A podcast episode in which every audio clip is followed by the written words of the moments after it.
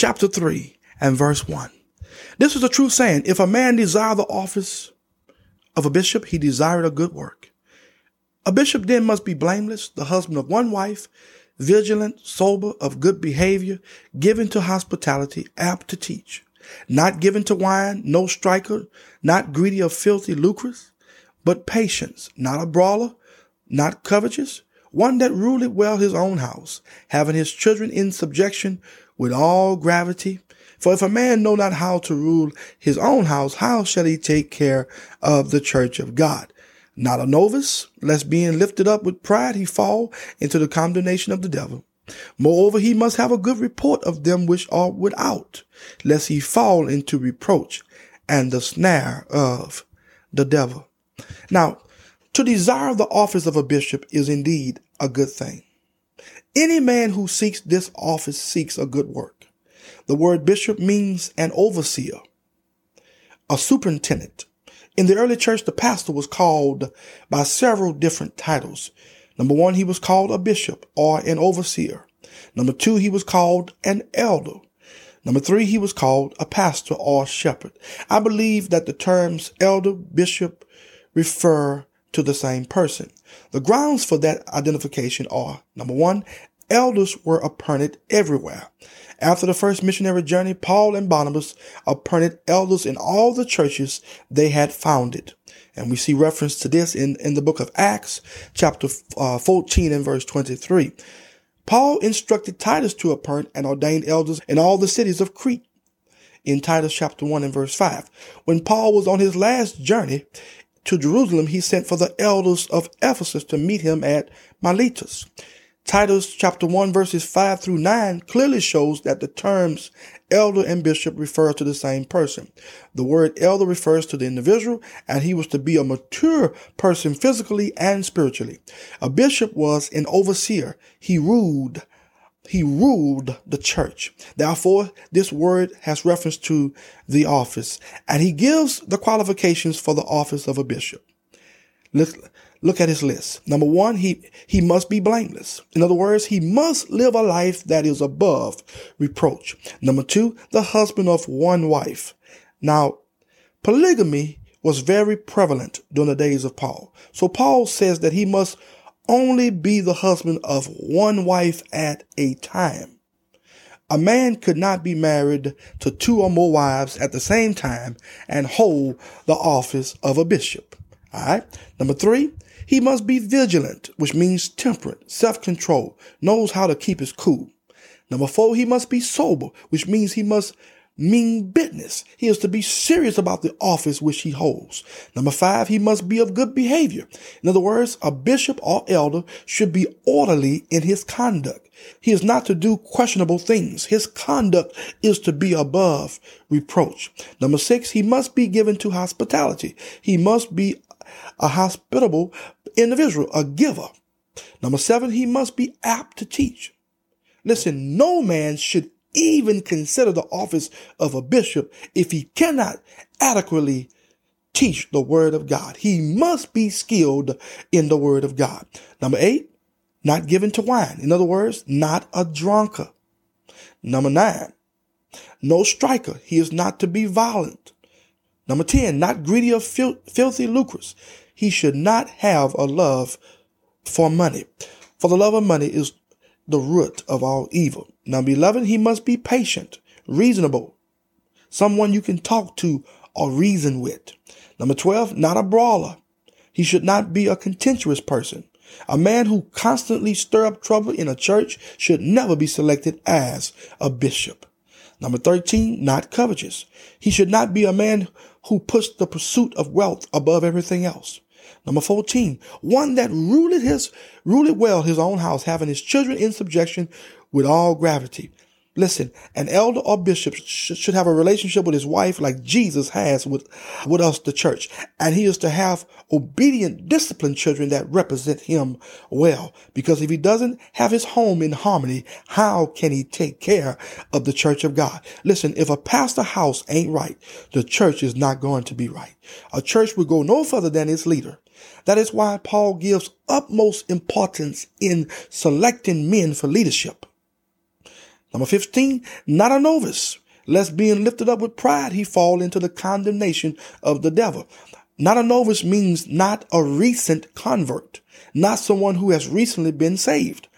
Listen, the cause of Christ is hurt when those who are young in the faith attempt to speak or preach or teach on matters of doctrine about which they are not knowledgeable. Again, a bishop must be one who is skilled in the word of God. All right. Then he says, lest being lifted up with pride, he fall into the condemnation of the devil. Listen, pride was the devil's great sin. Also, it is often the sin of preachers and officers in the church. So in light of this, a recent convert as a pastor would be a major mistake. It would not be a wise decision. Number 16, he must have a good report of them which are without. This is so vital he must have a good report of them which are without. In other words, he must possess a good all around reputation outside of the church. Verse number eight. Likewise, must the deacons be grave, not double tongued, not given to much wine, not greedy or filthy, lucrous, holding the mystery of the faith in a pure conscience. And let these also first be proved then let them use the office of a deacon being found blameless. Now here Paul gives the qualifications of a deacon. Number one, he must be grave. In other words, he must be a man of dignity. Number two, not double tongued. In other words, a deacon cannot be two faced. He is not to speak with two voices, saying one thing to, to one and another to another. He is not to speak out of both sides of his mouth. Number three, not given to much wine. No, in other words, there is to be no alcoholic deacons in the church. Just that simple. Number four, not greedy or filthy lucrous. This means he cannot love money. He is to be a man of integrity, one who handles the money of the church in an honest way. There is nothing that can hurt a church more than the accusation that the deacons are playing with or messing with or dipping their hands or mishandling the church finances. Money given to a church for a specific cause needs to be carefully allotted to the intended cause. Or oh, let me say that again. Money given to a church for a specific cause needs to be carefully allotted to the intended cause.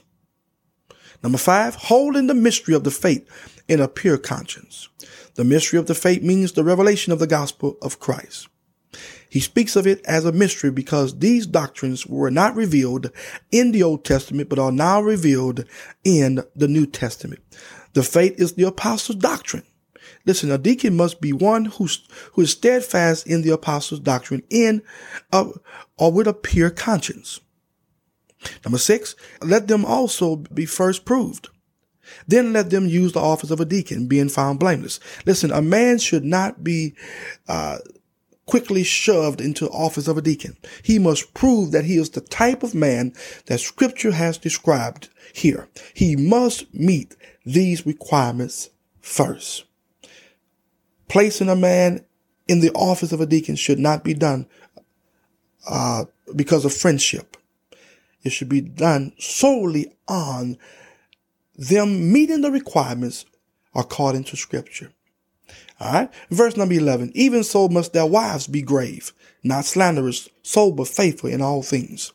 Listen, the deacon wife must be a woman of dignity, not a gossiper. She must be self-disciplined and faithful in all things. She is to be faithful to Christ and his cause and to her husband. All right. Look at verse 12. Let the deacons be the husbands of one wife, ruling their children and their own houses well. For they that have used the office of a deacon well purchase to themselves a good degree and great boldness in the faith which is in Christ Jesus. Now, The deacons ought to meet, in other words, the same personal and family requirements that were, that were given for the elders. The office of a deacon is serious and it should be taken seriously. The spiritual requirements should be met by both elders and deacons before they are allowed to represent the church of Christ.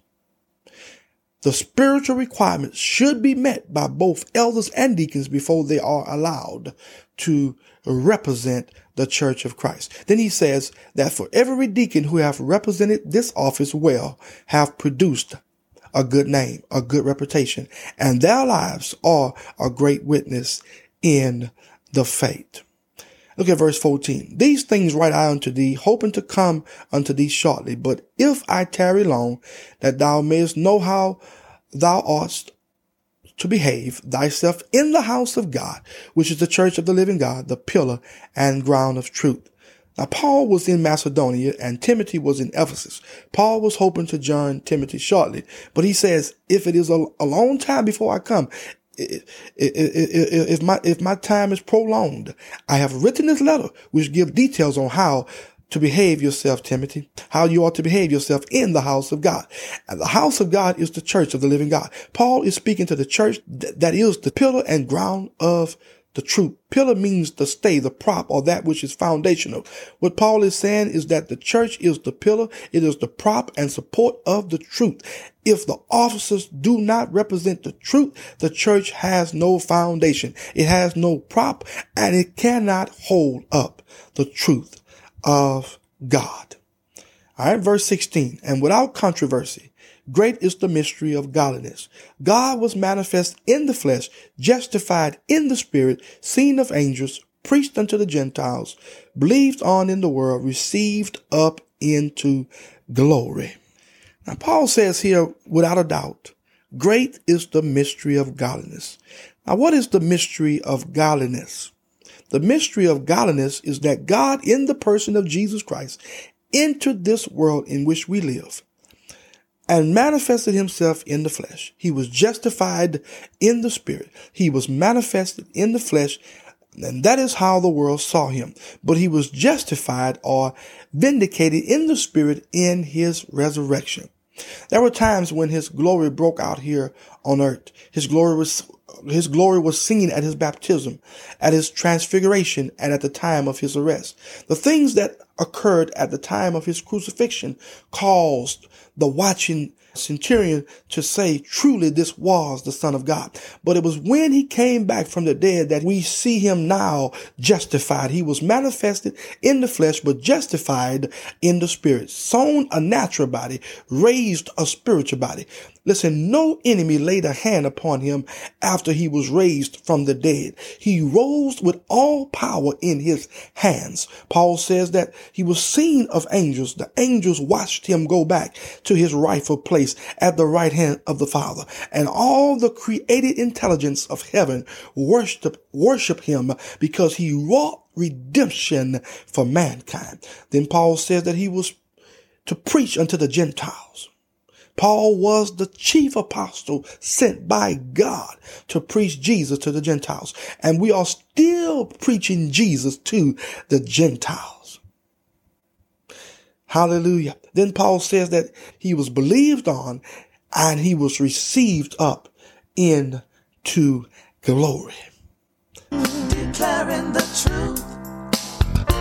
We are declaring the truth.